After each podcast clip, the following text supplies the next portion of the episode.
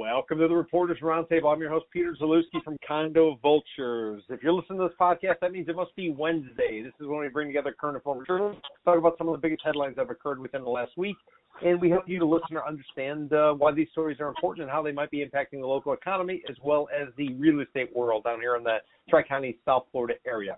For this particular week, who do we have on the panel? Well, we have one of our regulars. That's John Fackler. John used to work over at the South Florida Business Journal, um, where he covered white collar crime as well as publicly traded companies based in South Florida. Right now, he has his own public relations and marketing company. What's going on, Mr. Fackler? Not too much. It's an absolute pleasure to be back. Well, it's a pleasure to have you. I'm sure you're going to have a lot of insightful things to say for our listeners.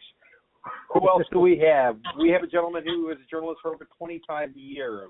And no, it's not his dog. That dog is my neighbor's dog. That's what you hear in the background. So this gentleman was a journalist for uh, north of 25 years, mostly in the state of Florida, where he also he did a gig at the Tampa Tribune as well as some other publications. Right now, he has his own publications marketing firm called Gruss Communication. What's up, John?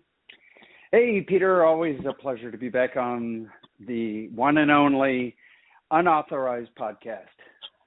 Unauthorized podcast is right. Absolutely, we're glad to have you. And then finally, our rotating journalist this week is a gentleman who's based out of Washington, D.C., but he comes to Miami. Well, he did regularly before the pandemic, but he actually lived down here. Who's that? It's a gentleman who is a journalist for north of 30 years, and he's also written six books. He's an author. You can look some of them up, up on Amazon. That is Ken Silverstein. What's up, Mr. Silverstein? Oh, just waiting for spring. You're waiting for warm spring down there and finally warming up here a little bit. Um, so going crazy, ready to talk about all these stories you sent my way. We'll, I'm always a little baffled about what insights I can add. You guys are all down in Miami, but I'll do my best. All right. Well, we would like to have the out of town perspective, especially somebody who's in the Beltway. So you got kind of a national perspective, and maybe you can offer some insight, maybe something that we, you know, we haven't thought about. So um, for anybody who's listening to this podcast for the first time, or if you're a regular listener, you probably have heard me say this before. We look for straight talk and salty language, i.e., cursing. It is permissible. So um, hope nobody gets offended if somebody drops an f bomb.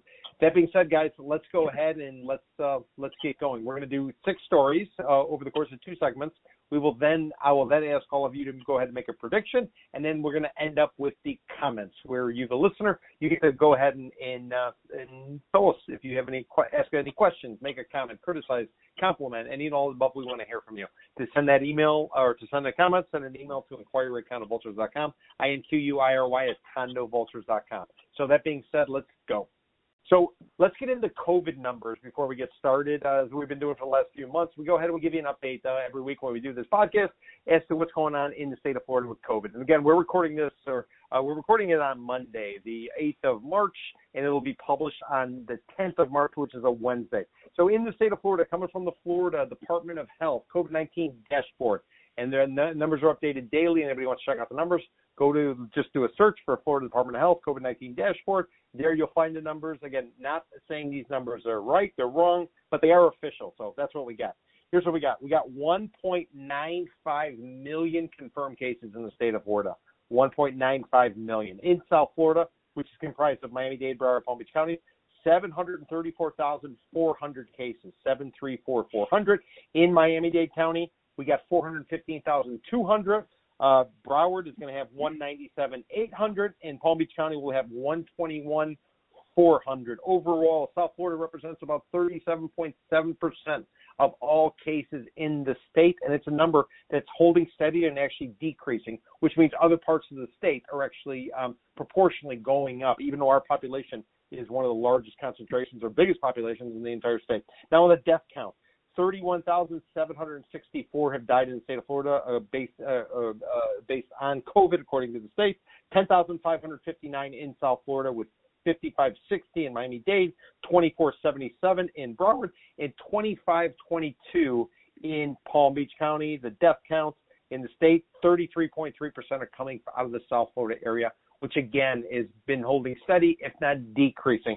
And then finally, last week we went for the first time we went ahead and we added hospital uh, stays. How many people are in the hospital? Well, let me give you an update. Last week we had 79,000 people in the state of Florida in the hospital. This week, 81,000 people are currently hospitalized in the state of Florida, with 27,000 in South Florida, with 11,800 in Miami-Dade, 9,100 in Broward, and 6,100 in Palm Beach County.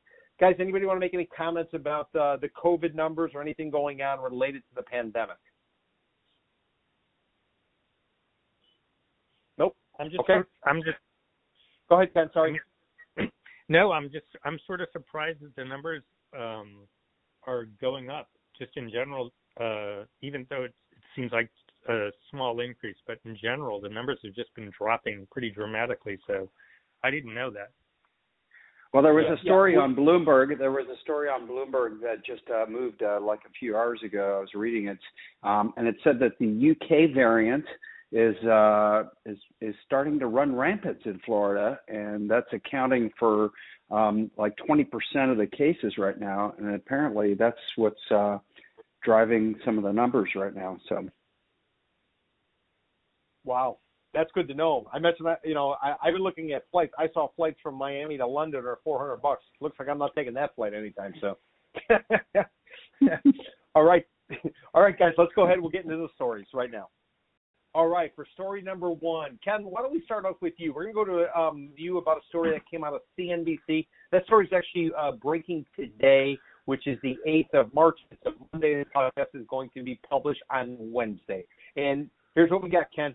Booking Holdings CEO, Booking Holdings, by the way, is a publicly traded company that is involved with um, a bunch of online uh, travel uh, services, whether it be flights or be rental cars or be hotels. Okay, so that's who it is. So here's the headline.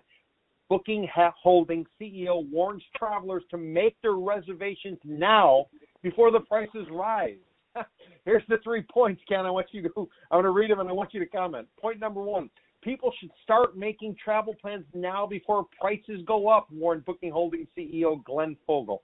Point number two: Most airlines have dropped cancellation fees, so there's really no harm in canceling a booking, says Fogel. And point number three: Fogel, who again is the CEO of uh, Booking uh, Holdings, says he remains optimistic in the travel industry's long-term prospects, saying his people are always saying people are always uh, ready to go traveling.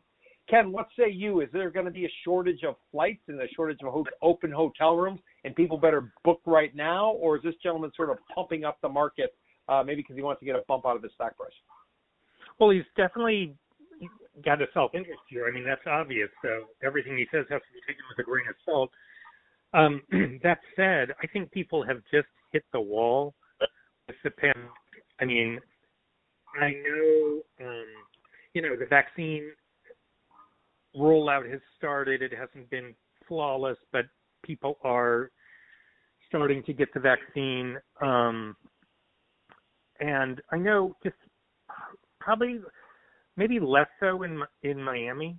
I'm not really sure Mhm. since I haven't been there since pre-pandemic, but you get the sense here that you know this is psychologically punishing. People want to get out. I mean, I haven't done anything like I wouldn't go and have a meal in an indoor restaurant, um, but I've gone out to bars a few times. Which I mean, I know in in Florida, I'm sure that's no big news, but I mean, I feel like you know there is this trade-off, and so I've started to go out a little bit more. I mean, I do all the regular stuff, the mask and everything else, but um, I do think people have hit the wall. The weather's starting to get nice, and so I do think people are going to start traveling more. I know, you know, I've been looking at you know various o- options. My sister, who um, I better be careful here, she pro- probably won't be listening to your show. Um, but no, I mean, let's say the odds are low. So, but I know she's like been extremely cautious about doing anything, and she's off in the Dominican Republic now. So, Wow. You know, I mean, so I was shocked actually. You know, my other sister told me this. I was really surprised because she's been extremely careful. She did get the vaccine. So, um, but in general, I mean, you know, if knock on wood, if there are no serious glitches, if there isn't a resurgence, um, I definitely think people are going to start traveling again. It is one of the most, you know, it's the thing that I miss more than anything. It's the thing that's been driving me crazy over the last year is the inability to travel. Um mm-hmm. so mm-hmm. yeah, I mean, you know, I would always be careful when he says airlines have dropped cancellation fees so there's no harm in canceling a booking. I would just always on that I would be very careful because if the airlines can fuck you, they're gonna do it. So I would read the fine print on cancellation fees. But um yeah, I mean, I'm sure he's trying to pump up his company and pump up the industry, but in this case I would say he's probably right.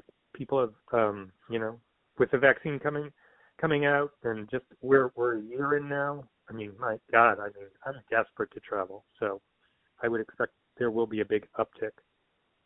All right, all right. Um, John, I want to get your comments, but let me just sort of make a point first. Over the weekend, I was looking for airfares because I too am uh, uh, uh, yearning to go traveling, and I can tell you, Miami to Barcelona, Spain round trip, four twenty-five. 425 round trip, um, direct, uh, nonstop, as well as Miami to Tokyo, 525. Miami to Tokyo, 525. Now, I don't know what the hell's going to happen once you actually arrive.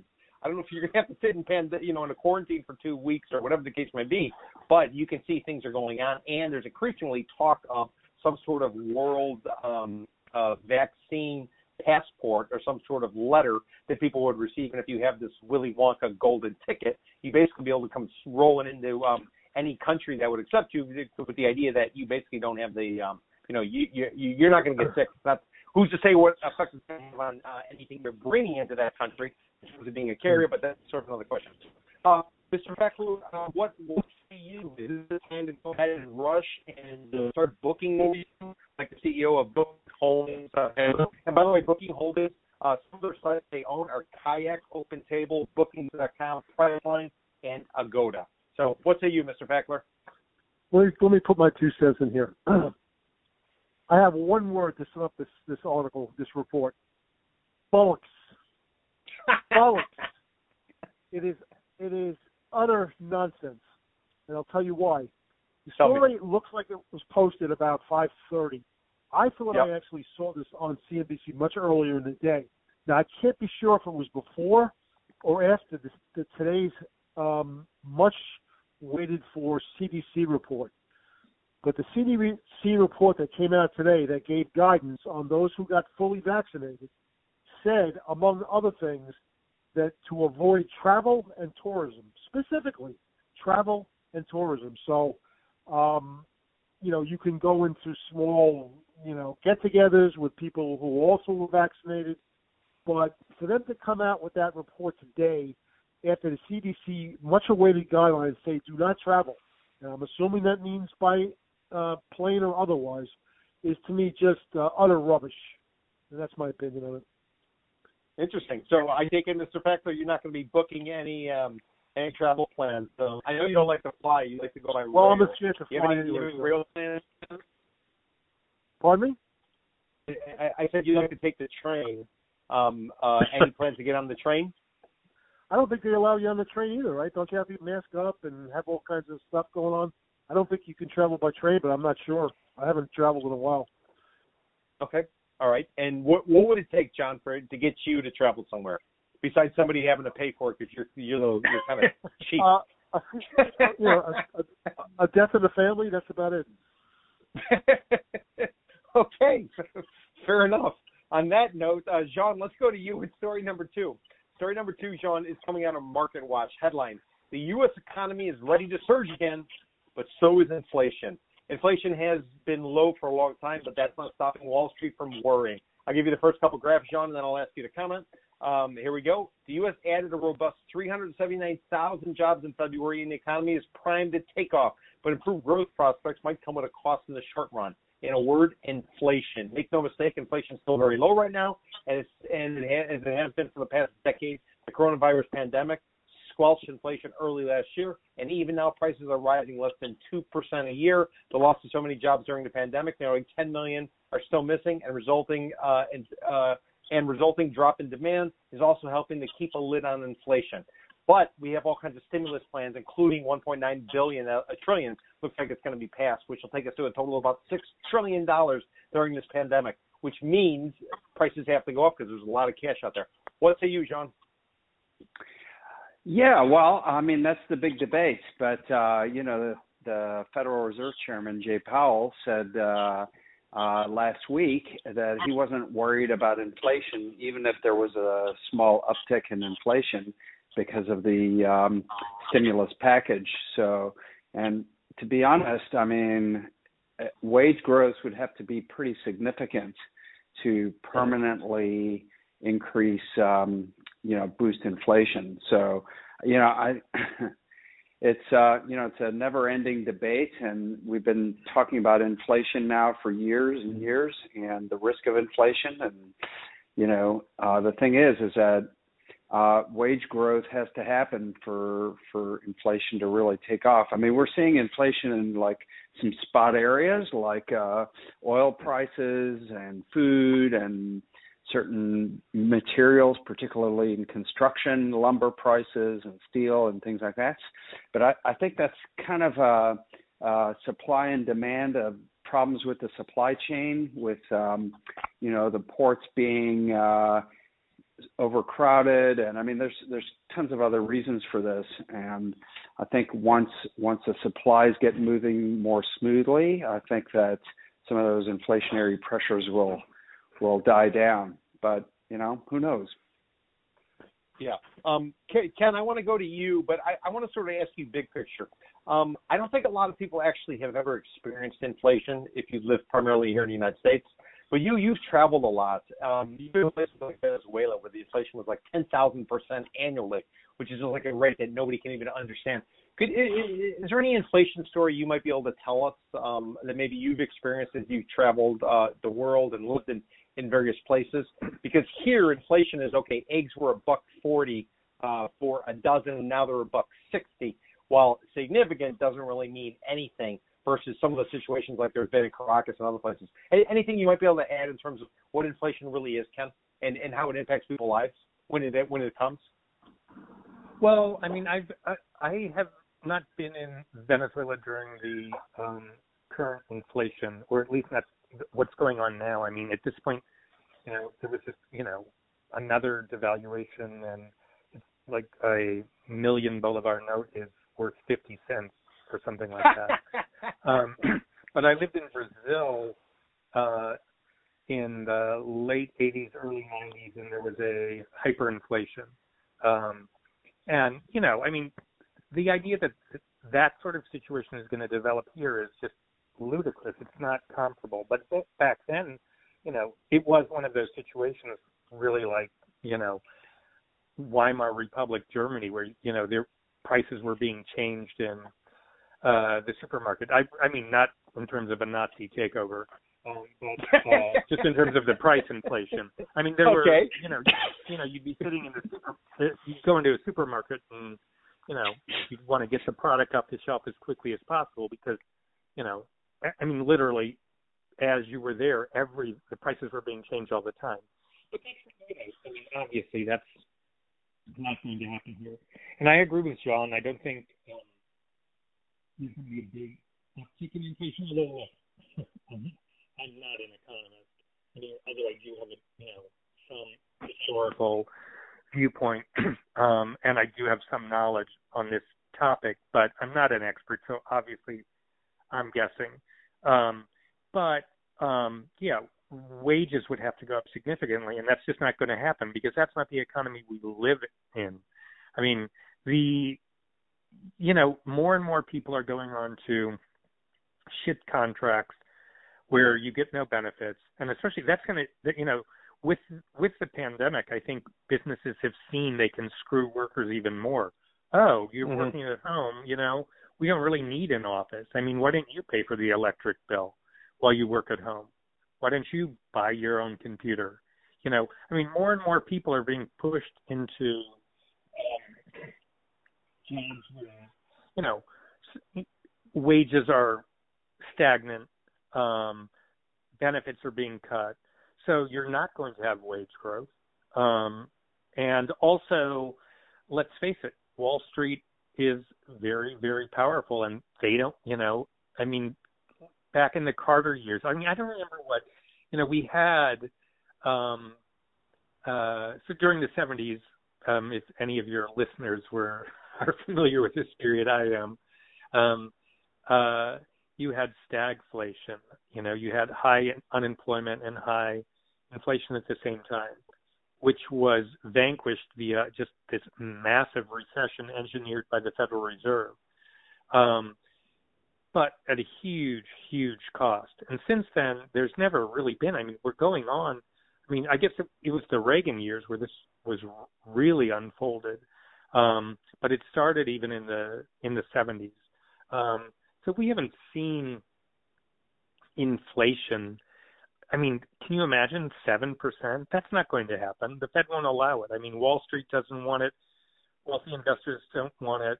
Um, and it would require very pro labor policies that just aren't going to happen. I mean, even under Biden, you know, it's that it's way better than uh, the environment is better than under Trump. You know, it is significant that Biden went out and made these positive comments about uh, you know, Amazon workers organizing in Alabama, great. But you're still not going to see a big jump in wages, and hence, I don't think you're going to see a big jump in inflation. So, what if, you know, 2%, 3%? Um, it's not, you know, we're not looking at some uh, increase. That would, that's just not on this horizon. I can't see it. Okay. Okay. So, John, let's go to you with story number three. This is coming out of Fox 13 up in Tampa. Headline Popular South Florida venue bans spring breakers under the age of 23 who have out of state IDs. If you remember last week, we had a story about 400 people who were arrested in Miami Beach in the first three weeks of the month of February simply because their spring breakers were just descending upon Miami Beach.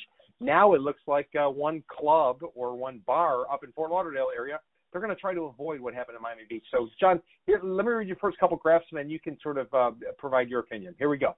A popular party spot in Fort Lauderdale is restricting who will be allowed in during the spring break season. On Friday, the Wharf Fort Lauderdale, which by the way is related to the wharf down in Miami on the Miami River. So the Wharf Fort Lauderdale posted an announcement on social media saying it won't admit out-of-state spring breakers under the age of 23. In quotes, during spring break season, Wharf Fort Lauderdale will be 23 plus for all guests with uh, out of state IDs. The announcement said. What say you, Mr. Fackler? Is business that good that they can go ahead and they can just turn people away, or is this a um, a move towards trying to generate some good PR? Because if you remember a few months back, they were criticized because they opened up the gates and basically got flooded with all types of people who weren't necessarily paying attention to social distancing uh, rules, which pissed off a lot of the city commissioners up in Fort Lauderdale. So, what say you, Mr. Beckler?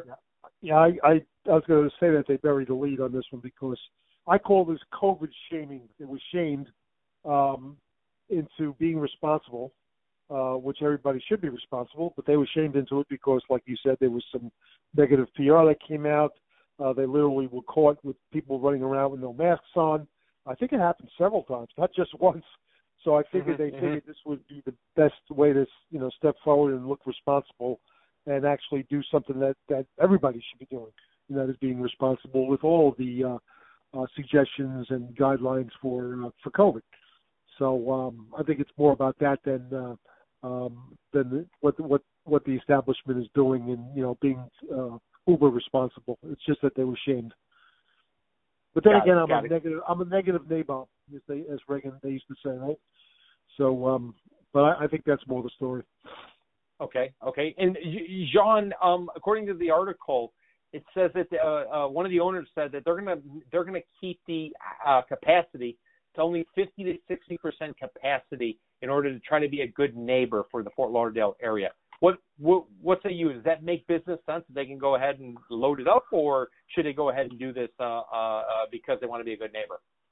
So um, I think it's just a PR stunt because uh, you know they got caught, and um, I agree with John. Um, but I but I thought that Fort Lauderdale had chased away all the spring breakers. I, I didn't know Fort Lauderdale even had spring breakers anymore. Um, so I, th- I thought they all went somewhere else Well, apparently, and I heard an interview um, uh, last week with um, uh, somebody representing the police uh, department up there. apparently uh, quite a number of people have actually are, are just showing up in Fort Lauderdale looking to uh, look in the party uh, because Florida is open and Governor DeSantis, uh, Ron DeSantis, keeps going on TV and saying we're open, everything is open, uh, sort of leading the charge for those who want to open up their states regardless of the pandemic. And as a result, you have all kind of spring breakers coming down. We we talked about Miami Beach, 400 arrests in the first three weeks of February, and now you uh, and then you know there's been talk about Fort Lauderdale, how many people are descending about Fort Lauderdale Beach as well at this point. Guys, uh, let's go ahead. We'll take a commercial break. The other side the break, we're going to get into three more stories that are a little bit closer to home and related to real estate. So stay tuned. This is Peter Zalewski of the Condo Vultures podcast. Back in 1995, I got my real estate license, but I didn't practice for a number of years simply because I was writing about real estate as a journalist. 2006, I broke out and I launched a company called Condo Vultures. The idea was to try to use information uh, data and know-how to try to get the best deals on behalf of buyers. So if you are a buyer and you're looking for a deal, you're looking to try to understand the condo market in the Tri-County, South Florida area, myself or my team are here to help you. To get a hold of us, please call us at 305-865-5859, 305-865-5859, or visit our website, condovulturesrealty.com. If you're enjoying the Condo Vultures podcast, and you want more information, but this information in the written word as well as charts why not sign up for the South Florida Distressed Market Intelligence Report? To do so, go to condovulturesrealty.com. Slightly below the main banner and logo, you will see a sign up box. It's called the South Florida Distress Market Intelligence Report. Sign up. Simply enter your email address, hit subscribe, and lo and behold, every week you'll be sent a newsletter giving you the latest updates on what's going on in the distress market in South Florida. Welcome back to the Reporters Roundtable. I'm your host, Peter Zalewski. I have Ken Silverstein. He's a veteran journalist as well as an author. I have Jean Gruss. He was a journalist for 25 years. Now he has his own public relations marketing firm called Gruss Communications. And I have John Fackler. John used to write about white collar crime and publicly traded companies in South Florida for the South Florida Business Journal. Now he does public relations and marketing himself. John, we're going to go to you for story number four. This is coming out of the real deal up in New York. Headline for multifamily and office landlords, the worst is yet to come, according to the ratings agency Moody's. So here's what the first couple graphs say, John, then I'll ask you to comment. For landlords across different commercial real estate sectors, Moody's Analytics has some potentially distressing news. The worst may be yet to come. A new report by the economic research firm looks at the state of the commercial real estate in the wake of the pandemic and what to expect in 2021. The report looks at four commercial real estate sectors multifamily, office, retail, and industrial. And while there are some reasons to be optimistic about uh, the year to come, more distress is on the horizon. Uh, one last quote, uh, Jean, and then I'll ask you to comment. In quotes, the report says, though there is distress on the income side with landlords and owners having to deal with deteriorating rents and occupancies, there's much less recorded distress on the pricing side as fewer owners are pressured to sell. So maybe that's a little bit of positive news. What say you, Jean? Is commercial real estate in trouble, or um, is this all to be expected, and are we going to somehow navigate through the rough waters, rough patch we have right now? Yeah, yeah, but you know, but falling rents will eventually affect asset values and prices. So I mean, you know, it's just a matter of time. If if uh, rents are falling, then uh, so will commercial property values. But I, I heard an interesting interview the other day with a with a, a landlord from New York um, mm-hmm. who was who was saying that uh, you know a year and a half is a really long time. We've been we've been in this pandemic for a year and a half, and it's a long time, and it, it's given people um, the opportunity to uh, get set in their ways, in their new ways, and that Ooh. to think to think that people uh, will go back to the way it was is unrealistic because uh, people have formed habits now um, everything from online shopping to not going to the office to not going to the gym that now i mean it's part of their daily routine and it's their habits and they formed those over the last year and a half. And to think that people are going to be rushing back to the gym rushing back to the shops rushing back to the supermarket and you know and changing their ways back to the old ways is um kind of uh, you know it's it's just it's just not realistic. And the problem is that a lot of landlords um, are thinking like, well, you know, once everybody gets the vaccine and we're on top of this COVID thing, all these people are going to come back. But They're not because they've already formed different habits over the last year and a half. It's a long time, you know. So I thought that was pretty Yeah. insightful. Yeah. No, no, very much so. M- Mr. Fackler, they say you can't te- teach an old dog new tricks, but it sounds like a lot of the old dogs are learning new tricks uh, based on what John was just saying. Um, how likely is it we're going to have people going back in the office, or is there going to be movement towards flex space or flexible No, uh, scheduling, where where you work I- some at home, some some in the office, or maybe even you change jobs and you work for an organization that's not even located down the street or in the same zip code as you, but more so across the country, and now you can live wherever you want and simply zoom it to work. What say you, Mr. Fackler? Yeah, I think uh, Jean, the report that uh, Jean mentioned was dead on. Um, I think there are habits being formed, serious habits being formed, and also even in the story we're discussing, deep in the story, they talked about, you know, when it comes to retail, the only retail that's doing well are those shops that are anchored by grocery stores because people have to go get their groceries, or Mhm. specifically maybe they have to get their, you know, pick up their pharmaceuticals and those are technically the only retail uh, the strip malls that are doing well. So think about that. I mean, people are getting to that habit. I'm one of those. If I have to go out, I'm gonna. It's very specific. I was never really a big shopper anyway, but it's usually you know a quick grocery hit, and then whatever shops around there, maybe a haircut if I can get it, um, or a drugstore. And that's you know I found that very curious in this in the story itself. And now Jean's mentioning another story where that uh, similar type of behavior is occurring. So yeah, I think it's more of a permanent thing going down the road.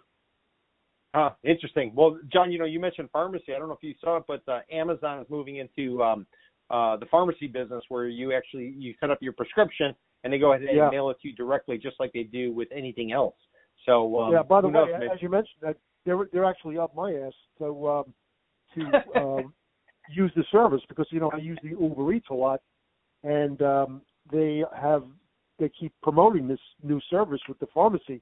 I actually was so intrigued by it that I actually went into it, you know, and tried to sign up, but there were so many bells and whistles you had to go through, and you know I was a little worried about the security of my you know medical information. Let's face it, medical records, um, you know, are, are you know, something that people are trying to protect in this cyber, you know, espionage uh, uh, days of, that we're experiencing now. So I'm not quite.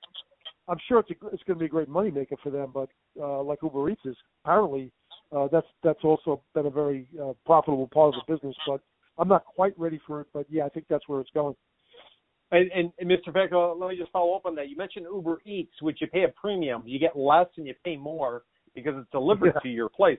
Uh, once the pandemic's over, or once you are vaccinated, what's the likelihood you're going to pay that spread or that premium for an Uber Eats service, or is this just a temporary type of fix? And then once uh, you know you feel like I- you're safe I- again and you can do stuff, are you still going to do it? Are you still going to be a lazy ass and pay the premium, or are you going to Well- actually um, get out of the house?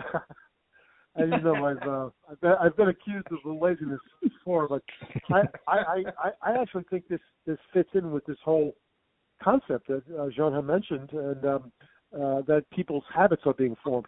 And um, you know, I think you're right. I mean, it's not going to be as lucrative, but I think people are still going to want to do it. Uh, it also mentions in the story that the online shopping phenomenon was actually pre uh, predates the pandemic. So you know, which we've talked about on the show previously. So they mentioned that Yeah. in the story, um, and that's something that you know you got to take that into consideration as well. Yeah, yeah, yeah. Okay, all right, fair enough. Um, story number five, Ken. We're going to go to you. We're going to go to you. This comes out of the Hartford Business Journal. The headline: COVID-19 foreclosure moratorium creates challenges for lenders. Connecticut homeowners are falling behind in paying their mortgages at a higher rate than those in most other states, according to the Consumer Financial Protection Bureau. Lenders seek to recoup funds, uh, typically handled through litigation before COVID-19, are finding many obstacles in their path. These obstacles require careful consideration and strategic thinking to allow lenders to move forward in the midst of a global pandemic. Mr. Uh, Silverstein, I guess what I'm wondering of you is, is it good that it's hard for banks to go ahead and foreclose on these people uh, because of the moratorium? Because if you think back to the last go around during our housing crisis, uh, you had these robo signers. Basically, it was a it was a, a it was a like a like a sweatshop. They were able to produce all these foreclosures very quickly. This time it sounds like there's a lot more obstacles. So is this actually playing to the benefit of maybe somebody who's struggling as a result of the pandemic? And um, you know, not only are they dealing with a pandemic, but they're also dealing with the fact that they might be losing their home. But at least it can't be. It's not just like real quick and easy. Um, uh, at least according to the story. What, what what say you? Is this a good thing or a bad thing? Well, I mean, obviously, from my point of view, it's uh, I mean, not my personal point of view, but from my general point of view, it's a good thing. I mean, you've got a economic crisis um, that you know has been exacerbated by the pandemic. There are a ton of people in dire straits. We have, you know, okay, there's a 1.9 trillion dollar stimulus plan. I know it sounds like a lot of money, but think about how little direct aid has been given to people. I mean, it's absolutely astonishing. I mean, you've got 1,400 bucks um, in direct checks per person from Biden, and Trump had put out $1,800. We're looking at $3,200 to U.S. citizens, um, unless you're unemployed, in which case, of course, you get more. But if you're unemployed, you're not living high on the hog. Um, so, I mean, I you know, during a pandemic to make it harder to foreclose on people, that to me is a no-brainer. But what I think the story is missing, of course, it's you know, it's the Hartford Business Journal, so they're telling the, or you know, the story is written from the point of view of the of the lenders. So yep. I get that, you know, but hey, when when the moratorium ends, I don't, I you know, I don't know how we're going to avoid, given what you know, it sounds like a lot of money, you know, 1.9 trillion, but little, little direct money is being directed to U.S. citizens. So I still don't see how, um, in the end, we're not going to have a crisis with large numbers of people being evicted. So it's really hard for me to look at this and feel horribly for, uh, for the lenders, obviously. I mean, my sympathies are with the renters who are going to get, you know, I mean, hey, you you've got a moratorium so they can't evict you, but that doesn't mean. I mean, I've talked to uh, business people in my neighborhood here in DC, and they're freaking out naturally. I mean, you know, they have gotten, you know, they they haven't been shut down because they've had this moratorium, but Meanwhile, every month their debt is going up, and so they're wondering what's you know what's going to happen. So for commercial renters and for homeowners, or or for um, sorry, uh, renters, house renters. I mean, this moratorium is just putting off what is going to be a pretty ugly crisis. I don't see um, any way around it. So um, yeah, yeah, it's yeah. bad for a lender. It's worse if you're you end up with you know, you haven't paid rent for nine months or a year, but how, what are you going to do when that moratorium is lifted? It's it's pretty scary, I would say. Jean, um, what what about from the the lender perspective? Um, uh, you know, they're making it difficult. If you're owed money by somebody, granted, you can try to work out a forbearance with that borrower, but at the end of the day, they're making you jump through a bunch of hoops how much confidence or how much concerns and what, what kind of st- strategy, what kind of planning do, do you as a as a lender, what would you have to do in order to sort of come to grips with uh, something you have no control over? It's got to be extremely yeah. as frustrating and as anxious of a time for the lender as it is for the borrower. Yeah, well, is, well, is it yeah. not? Well, the saving grace is that property values have been rising.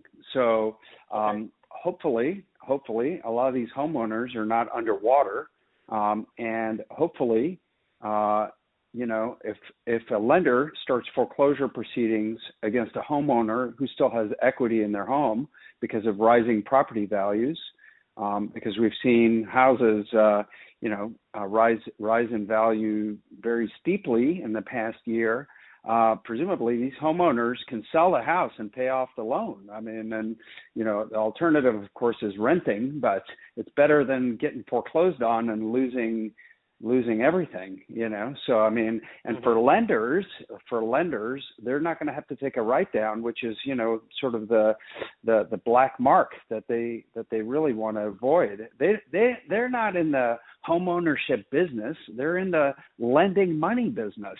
So they don't want right. to own a bunch of they don't want to own a bunch of houses.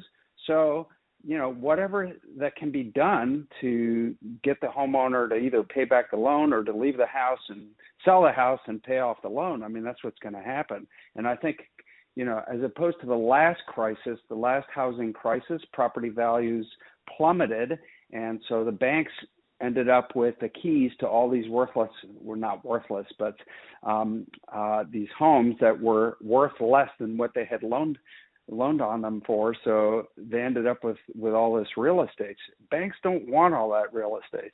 So i mean i think i think they're looking at it um you know it's not it's not uh going to be uh from a lender's perspective this crisis uh, as of now does not look like it's going to be a repeat of you know 2008 to 2010 simply because property values have increased and you know they'll be able to get their money back you know? So yeah i don't know. And for homeowners of course you know that's the way out you know is selling selling your house and paying off the loan.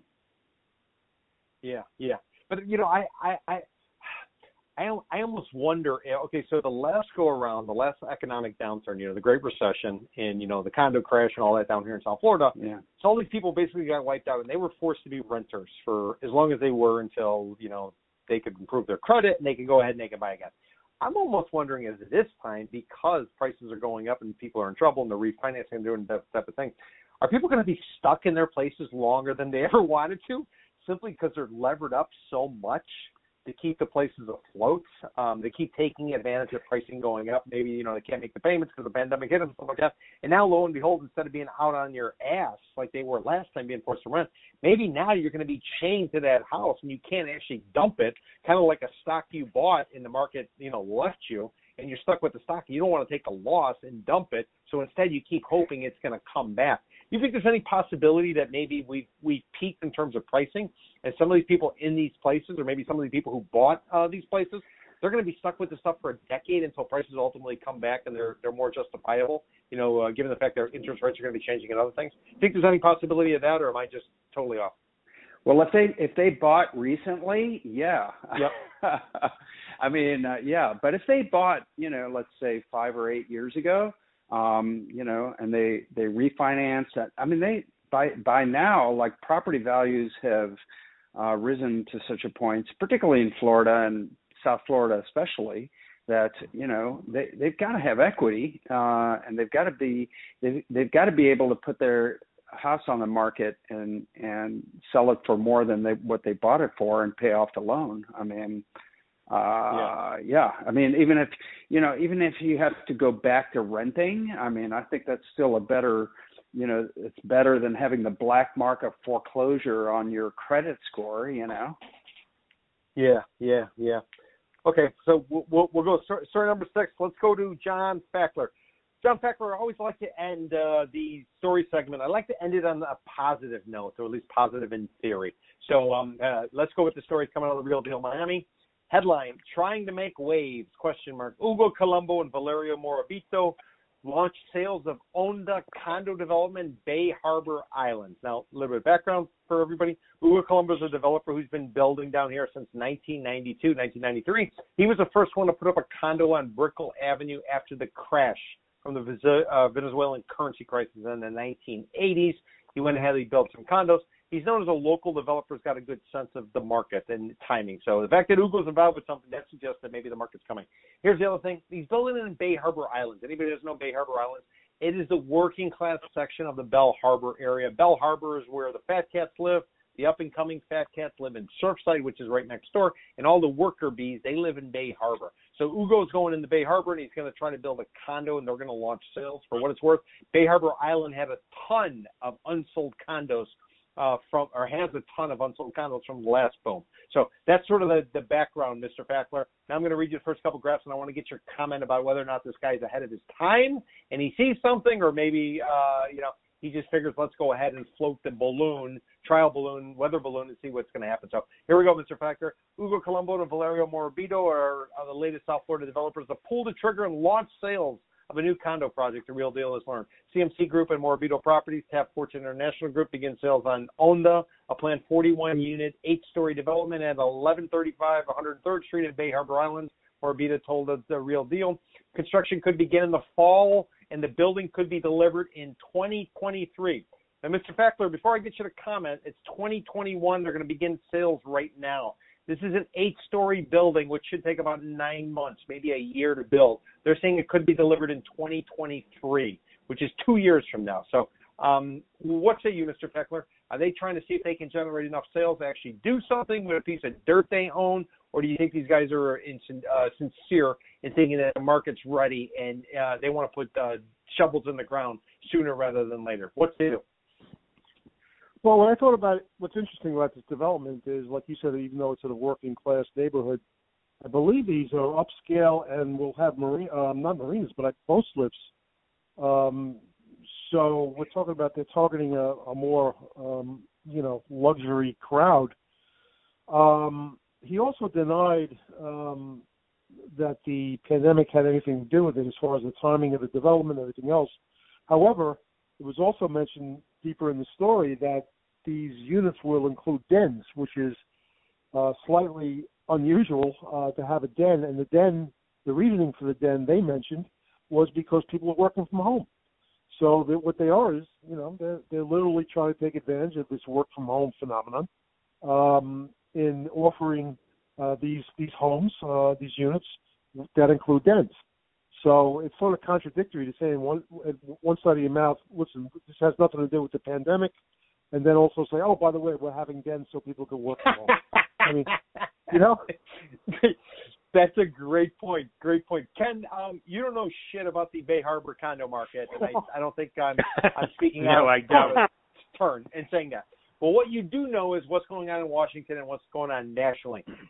Have you heard of any place in the country um, where they are launching brand new condo developments um, uh, because they think that there's going to be another building boom right around the corner, or is this kind of an anomaly uh, uh, uh, to Miami? What what say you, Mr. Silverstein? Well, I can't say that. You know, I I can't say this with any certainty, but I think it's probably an anomaly to Miami. I mean, the Miami real estate market is an oddity. I mean, there aren't many markets like it, so it's hard to imagine. Um, I mean, I used to live not too far from there, um, and it's really hard for me to imagine um, uh, how that's going to work, and and you know why you would be looking ahead to 2023 with such optimism. But it is true. I mean, there's a lot of you know, hey, I mean, Miami always seems to find money for the real estate market. Um, but yeah, I mean, I can't believe there are many places where developers are launching projects like this. It just it's it's got to be a Miami thing. Okay, and then what, what one follow up on that, Ken? Um, uh, you, so you know the area, Bay Harbor Islands again. Typically, people who live in Bay Harbor Islands, they live there because it's cheap rent, but it's close proximity to Sunny Isles, Bal Harbour, and even South Beach to a certain extent. Um, condos at this on this island uh, uh, project uh, Ken, and this is this is not on the beach. They're going to range from about 1.6 million dollars to eight million dollars for a condo in an eight-story building. Um, in that neighborhood, does that seem like a little bit of a stretch, Ken? And again, you're not a real estate expert about Bay Harbor Islands, but you do know Bay Harbor Islands. You know that area in general. Does that seem a little bit exorbitant, uh, or do you think maybe that the um, from what you've seen, it's a real desirable place where people want to drop close to two million dollars uh, on a condo to live on a site that's not on the sand. It does. It doesn't make any sense to me at all. I mean, that that those prices seem insane. Yeah. I mean, I don't know why, um, if you're going to spend that kind of money on a condo, that you would want to buy there. I mean, hey, you know, I'm this sort of person who, you know, when I lived over in that area, not too far away, you know, I mean, I would go get a drink at on the rocks, you know, one of the sleazy bars in North Beach. Um, so okay, I mean that's you know, but I mean that's right down the road, really. I mean, yep. you know, that's not too far away, and yeah, like you said, it's it's not on the ocean. Um, it's in. It doesn't seem like, and this is where you know my lack of knowledge of Miami maybe hindering me from seeing this, but that seems like a very weird area to be dropping that sort of money. Or, or maybe your lack of understanding of the Miami market is allowing you to see clear, things clearly. So, guys, well, that's guys, true. Yeah. Guys, that being said, let's go ahead. We'll take a commercial break. On the other side of the break, I'm going to ask the panelists to go ahead and make a prediction. This is Peter Zalewski of the Condo Vultures podcast. I hope you're enjoying the podcast. And I wanted to alert you that if you have a property that you're looking to sell in the Tri County, South Florida area, I would encourage you to reach out to Jenny Hortas, a licensed real estate broker with CVRRealty.com. She's my partner. She's been in the business for uh, north of 15 years.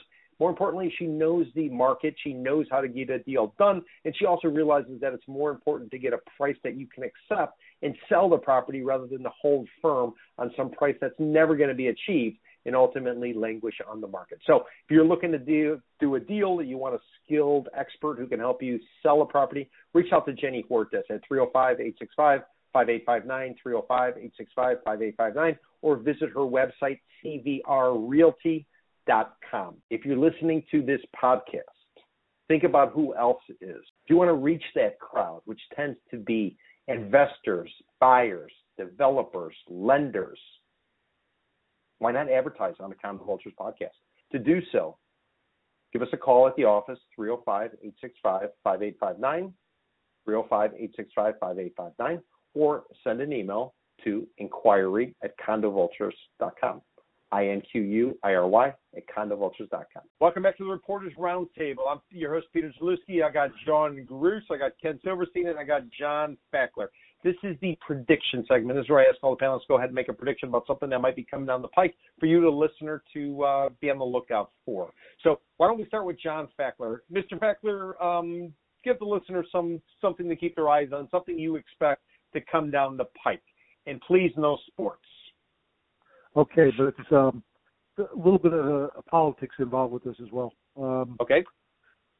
my prediction is that the rebound in um, employment, um, mostly with the restaurants uh, and leisure business, uh, because of South Florida particularly is so heavy in that business, the rebound in jobs will be twice that in Florida as the national average. And because that rebound will occur here in Florida, someone who's very, who's got some political ambitions by the name of Governor DeSantis is going to jump on that fact, and he we will be Florida will be the first state in the union uh, once the extension into uh, jobless benefits, um, unemployment benefits um, uh, concludes in September. Florida will be the first state in the union to cancel unemployment benefits because, and he will use that as a, um, platform to run uh, for the Republican nomination for president. Interesting, interesting. So, so your prediction is that uh, uh, Ron DeSantis, the governor of Florida, is going to run for what? He's going to run run for president. I mean, presidential Right. He's running for for president. He's running years. for. He's already got the highest percentage of those who are going to be running. Believe it or not, I think twenty percent um, compared to even Pence, who has like two percent. So for those Biden's who not even running, hundred days in. Biden's not even Yeah, hundred days in. Why? Why? but do you think he's going to announce early? well, no, he's not going to announce it. But I'm saying the platform. By the time this happens, it's going to be the end of the year. By the time it's going to start heating up for you know um, obviously the midterms, but as well as the presidential um, um, uh, race, he's going to jump on this because what the Republicans are going to do now is uh, rally around the troops and uh, say that the Democrats have been spending too much money. So they're going to be using that, you know, as a um, as a as a platform going forward. That um, you know, the, But what good does I'm it sorry. do DeSantis? What good that and he's running for senate or something? Or he's I don't understand why. no, he's I mean- running for president. He's running for I know, but president. president, but but Biden's a hundred days. It isn't even a hundred days in. This, Right, that's but saying- three three years from now. Right, but I'm I'm saying by the end of September, which is you know a long time from now, um, you know people are going to start putting their, their stakes in the ground as far as the presidential race. That and, early? Um, Three years in advance. Wow. Okay. they're already they're already talking about it now. They're looking at percentages. They're Wow. looking at it now. I mean, I was shocked to see he was 20 percent. He's the highest of the six potential Republican candidates, and um, um, I think he's just going to uh, see this as a, a platform Um, you know, maybe it might be a negative, uh, going, you know, getting rid of unemployment, but he might, he's been so anti uh, unemployment benefits anyway. Um, I think that's what's going to happen. He's going to see this this phenomenon occurring and, and sort of jump on the bandwagon, uh, the anti anti spending bandwagon, I should say. Well, Mr. Fackler, I will say the good thing about your prediction here, most of the time you're wrong. This one is three years from now, so chances are you're going to be able to skate on this one. All right. Appreciate it. well, I'm just saying it's three years from now that he's going to run. So Peter, you'll remember. You'll remember. I'll remember. Yeah, I will definitely remember. He will, and he will hold it against me. Yes. John, why don't you give us something a little bit closer to like this year, um, in terms of your prediction? What say you? Oh, okay. Well, I've got a prediction for this year. For this year, okay, Uh, my- 2021. Yes, yes, and my my prediction is that the Brightline high speed rail will reopen this year, which connects Miami to uh, West Palm Beach uh, via Yep. Fort Lauderdale, and Yep. the line is currently being extended to Orlando. And uh, that's scheduled to be open in 2022. And there are negotiations going on right now to extend the line even further to Tampa. So you'll be able to travel from Tampa through Orlando and Disney uh, to West Palm, south to Fort Lauderdale and Miami, ending right downtown. And there will be more stations. Um, already under construction is the Aventura station, and um, I think I think you're going to see a lot more stations. And then of course, once once everybody's vaccinated and the pandemic is not not as big a deal as it was, I think we'll see a resumption of the service. And in fact, um, the we'll be back to the super super congested roads and crazy drivers. And I think a lot of people are going to uh, start using the rail. So anyway, that's my prediction for for this year. for this year. Interesting, interesting. Well, and what I will say, anybody who follows the stock market, they'll know that Disney, the Disney stock is taking off. Well, part of it has to do with the app and the download, so all the kids can watch Yeah. All the Disney favorites. The other part is we're going to start to see Disney World as well as Disneyland opening, and Brightline ties right into that, as Sean mentioned, Yeah. because you got them, people coming from Tampa, they got them coming from Miami, West Palm, and other places. So it looks like Disney's just going to be betting, uh, benefiting. They're really in an uh, interesting position. So very interesting yeah, and um, the, tie, uh, the prediction. Well, the tie into real estate um, uh, is that you know those stations like Aventura and those more urban areas are really going to benefit Boca Raton, because yep. Uh-huh. Yeah, because you're going to get a lot of um, you're going to get some housing around them, and you're going to be have like this uh, intermodal. Uh, you know, people will want to live uh, where they can hop on the train and go downtown to Miami and have dinner, and you know, or go to Disney, or you know, without having to get in their car. So I, I think for those for those areas where uh, particularly urban areas that have been um, sort of left behind, you know, by the pandemic. I think that this will be, um, you know, this will definitely be a plus. That's interesting. Interesting thought. Yeah. Okay. Um, Ken, you you you follow a lot of politics, uh, uh, that type of thing. Uh, if you want to talk about politics, I got no problem. Or if you want to talk about uh, Mr. Fackler's prediction, I got no problem. But uh, what say what what say you, Ken? Well, I have a question first. Um, I'm just curious, what's going to be the travel time between uh, Orlando and Miami when this project is completed? Um, so it's going to be roughly, I think, three and a half hours, something like that. I think that was the. Um, so it is a high speed line. Um, so the high the high speed portion of it is actually between Orlando and West Palm, um, and they're Mhm. building it right now. They've just they've just about completed half of it. Of course, the train travels more slowly um, from the West Palm down to Miami because it's on the I think it's on the CSX lines. Um, so it has to travel more slowly. It's going through urban areas and stuff like that. So Right. I've I've I ridden was it before. It's it's it's it's super nice. It's um you know it's a it's a it's a first class experience. It's not it's not Amtrak. It's this is like a privately held operation. They're also building an LA to Las Vegas uh line um at the same time. So privately held uh they issued uh they issued uh uh, tax exempt bonds to help finance uh, the whole project. So yeah, it's pretty interesting. Huh. Yeah, John. John, I think it's the FEC tracks which they um they ended up owning. Oh the yeah. CSX lines are on. Yeah, Yeah. They're, they're on the west side of 95, and, and Yeah, that's owned by okay. Tri Rail. Yeah. So. Okay. Anyway, Thanks for the I was just curious about it up, that. yeah. But in terms of, uh, boy, in terms of predictions, I do not agree with Mr. the esteemed analyst, Mr. Fackler. Nice. That, uh, tell us. Tell us. Tell Ron- us. Tell us.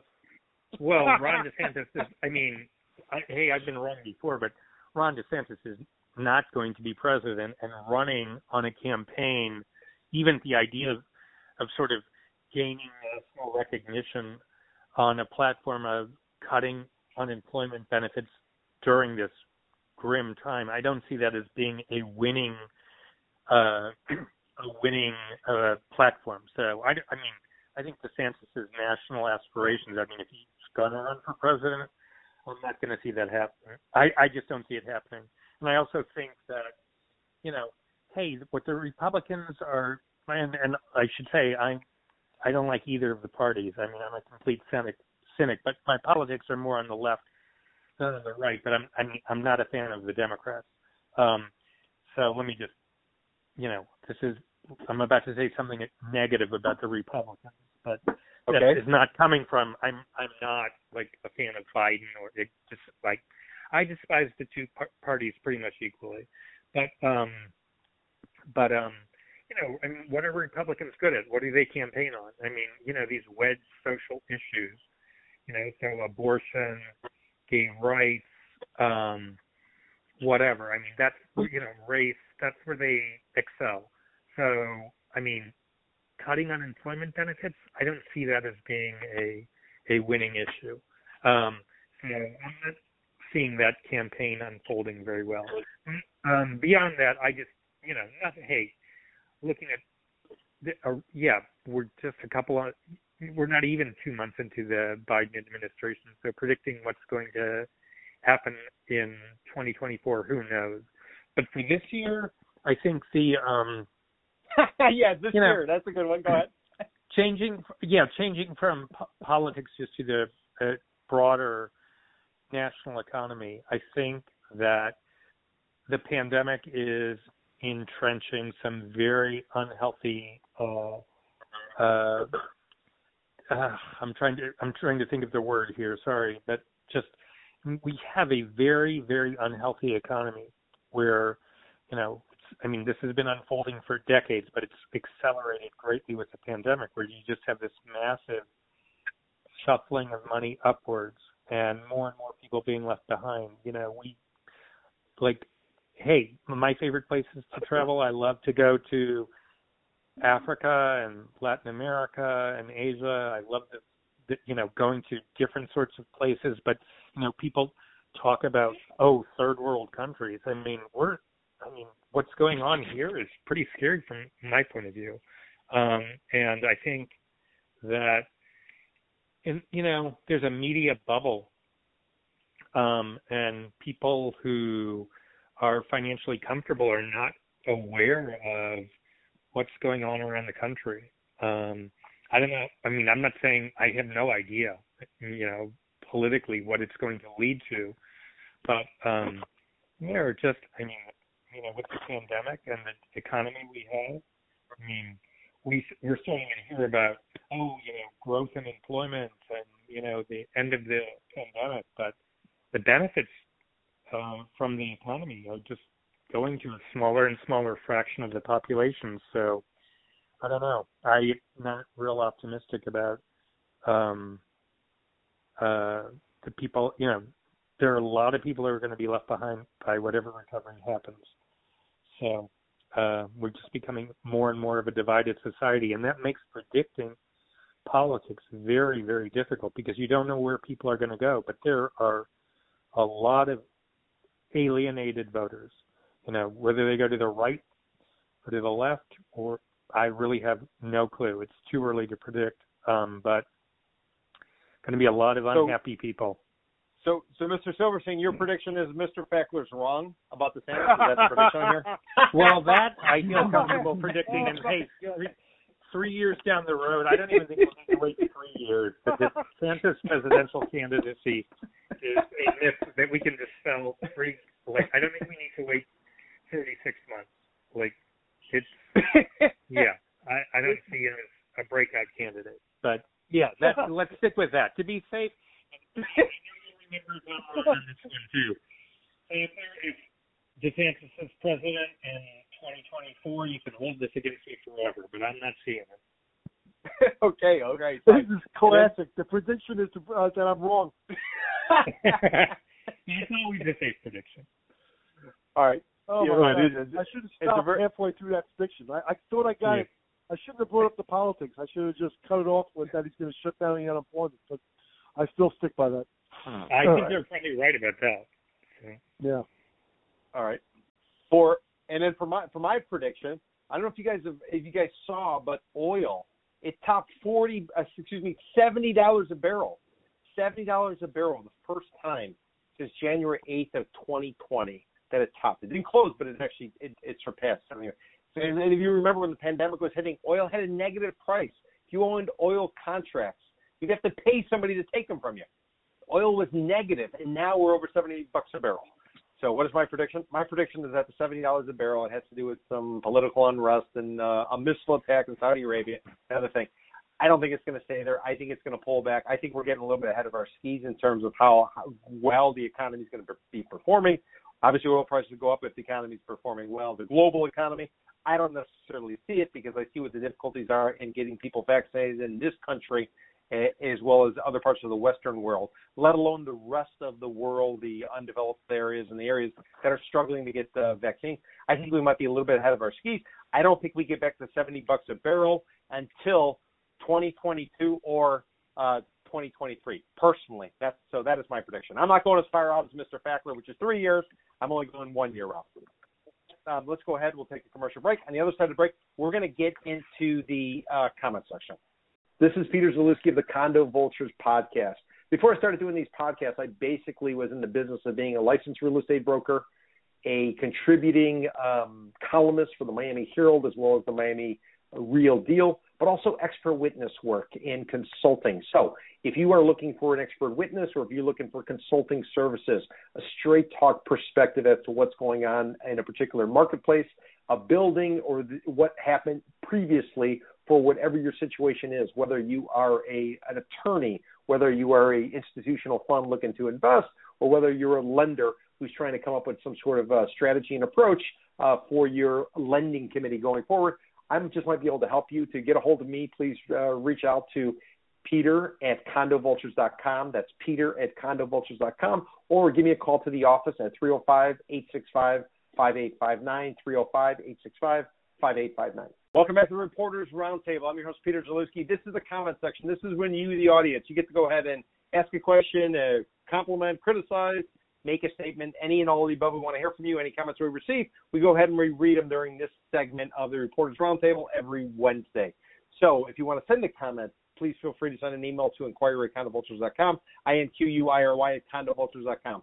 That being said, let's go to John Fackler. John, um, what are the comments we got and uh, who they from?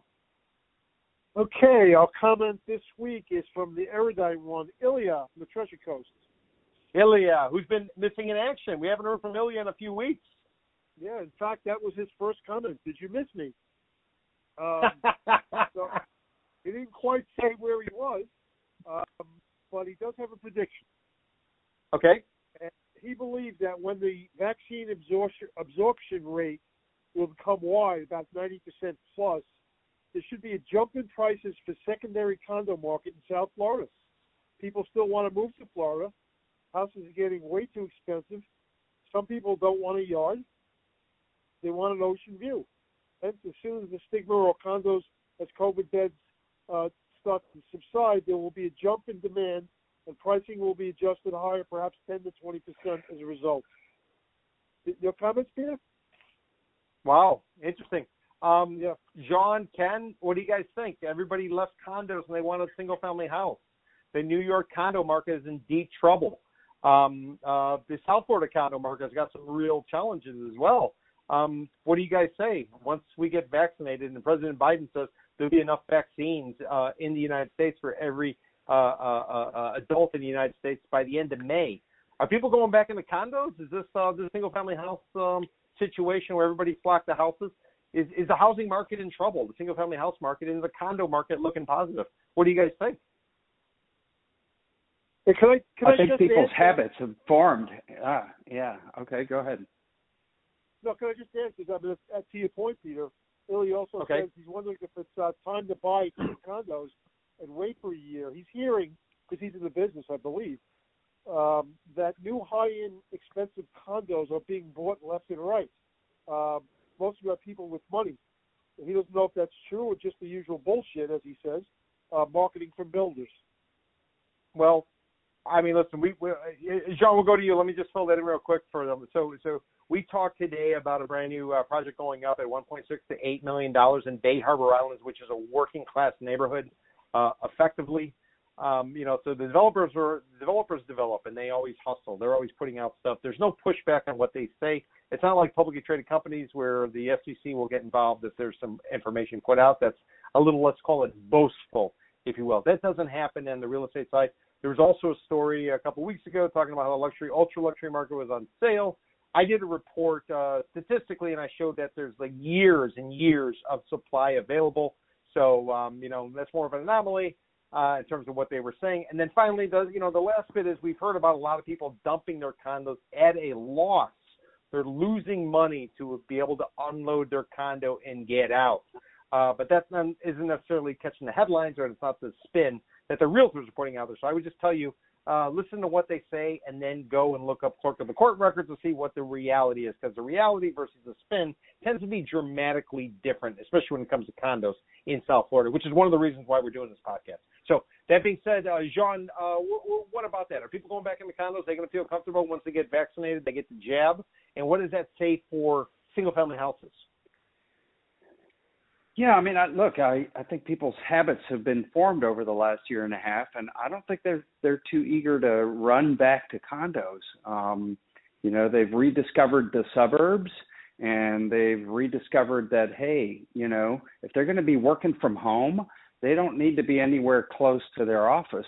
So why not be in like a spacious uh spacious house with a pool and a garden and your own little private heaven, why be in a, a 300 unit building, you know, with uh, neighbors partying all night, you know?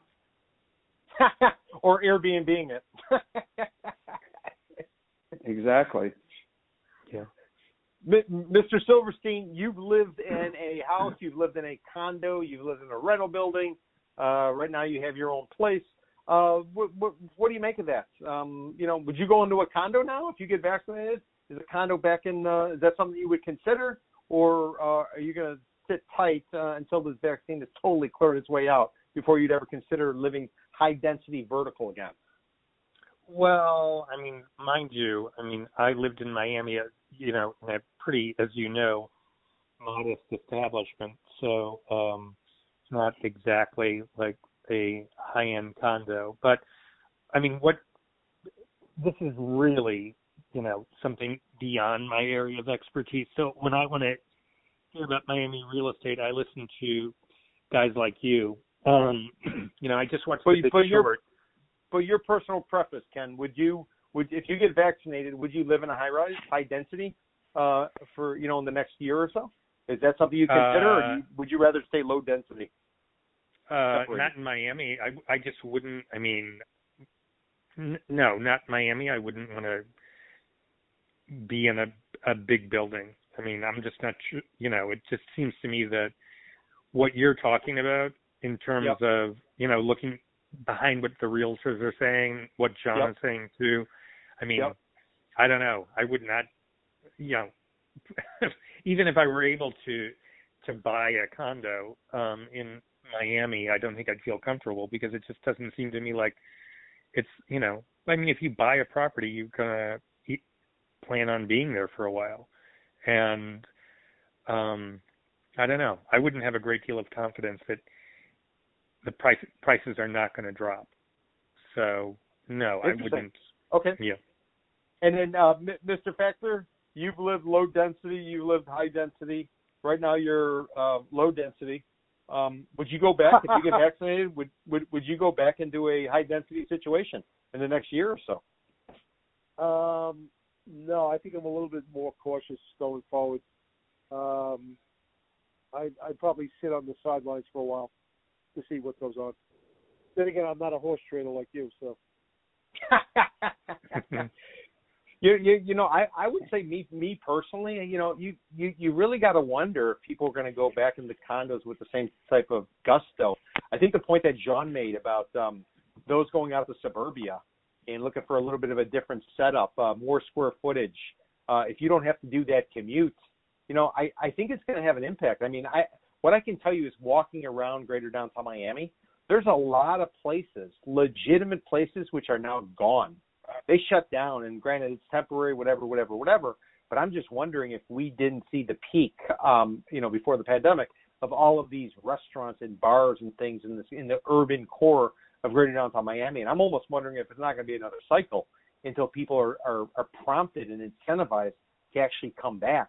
Because you know, let's face it, some of us have gotten lazy. You're sitting on your ass. You order in Uber Eats and and and you know you get your prescription sent to you and stuff like that, and you got Instacart are you, are you really going to? Um, are you going to go back into a high high density situation where you're taking an elevator with you know 30 people and a bunch of dogs and like Jean says all the bar the partying and the you know this and that. I you know I I, I gotta wonder. I think there's probably going to be a little bit of a um, resistance, kind of like after September 11th. Remember when nobody wanted to go in a high rise after September 11th? Yep. And um, yep. that, you know, the World Trade Centers came down. People were petrified. Now, ultimately, they came back, but it wasn't immediate. I mean, the sales center for the for the Four Seasons on Brickell, which is a 70 story building. They had to shut it down. It was closed for two years or so while they constructed the building because nobody wanted to buy in a damn thing. And then once the building came online in 03 or so, that's when they started opening it again and trying to see if they could actually sell the product. It ended up taking them nine years to sell out the condos in that particular building. And why do I mention that? Well, because they they began right around September 11th, and people had it stuck in their heads. Now, ultimately, you forgot about it, but I just wonder if we're not going to have that memory when it comes to, um, you know, the pandemic. The same way the, the kids who grew up during the Great Recession and they saw their parents lose their homes. Many of them said, "I don't want to own. I'd rather be a renter because I saw what devastating effect that had on my family." So, you know, I I think the jury's going to be out. I, yeah, I, you know, I think the jury's going to be out. I think we'll probably know before Mr. Fackler's prediction about Ron DeSantis being the uh, the president in 2000 and 2024 Come out. We'll probably we'll probably know before that, but but for the foreseeable future, I don't see the condo market having the same desire outside of the speculators. Me personally, people think they can go ahead and they buy, but the, you know, and then but we're going to see with these developers trying to launch these projects. These projects don't get off the ground, and if an eight-story building is going to take two plus years to develop I mean, that should be nine to 12 months. If it's going to take them two plus years to develop, I think that's a good indicator. If they get off the ground and they happen, then you know it's going to show that uh, maybe there is a market. But you know, I would I'd venture to guess that that 2023 might be a little bit on the optimistic side, me personally. So, anybody want to add anything before we shut down this podcast? Nope. Okay. So that is Ken Silverstein. Ken's been a journalist for north of 30 years. He's also an author, six books. Ken, name a book or two that people can uh, look up on Amazon and actually uh, uh, purchase, so they can they can check out some of your writing. What uh, what, what, what are some of your more popular books? Uh, the two that sold best were one is called The Radioactive Boy Scout about a kid who tried to build a nuclear reactor reactor in his backyard, which is a true story. yeah. And the second is uh, uh, The Secret World of Oil, which is about the behind the scenes players in the oil industry. Wow. An excellent read, by the way. Excellent read. Thank you. Wow. Okay. And that is John Fackler. John used to work at the South Florida Business Journal. We cover white collar crime as well as publicly traded companies based in South Florida. Right now, he does public relations and consulting when he's not making predictions about four years from now. Um, and then also too, we have we have John Gruss. John was a journalist for 25 years He did a uh, he had a gig at the Tampa Tribune as well as some other publications in the state of Florida as well as up in Washington. Right now he has his own publication marketing firm called Gruss Communications. And I'm Peter Zalewski. Remember, if you're not yet a subscriber to the podcast, please go ahead and do so. If you're listening to the podcast, if you like what we're doing, leave us a comment and a rating. More comments and ratings we get, the more likely we are to spread our message and move towards accomplishing our goal, which is trying to bring some straight talk to an overhyped real estate market. And then finally, if you have a comment for us, send an email to inquiry at condovultures.com, I-N-Q-U-I-R-Y at condovultures.com. Every Wednesday we read them there in the Reporters Roundtable. So until next time, stay safe, stay healthy, get inoculated, and we'll talk soon. Ciao, ciao.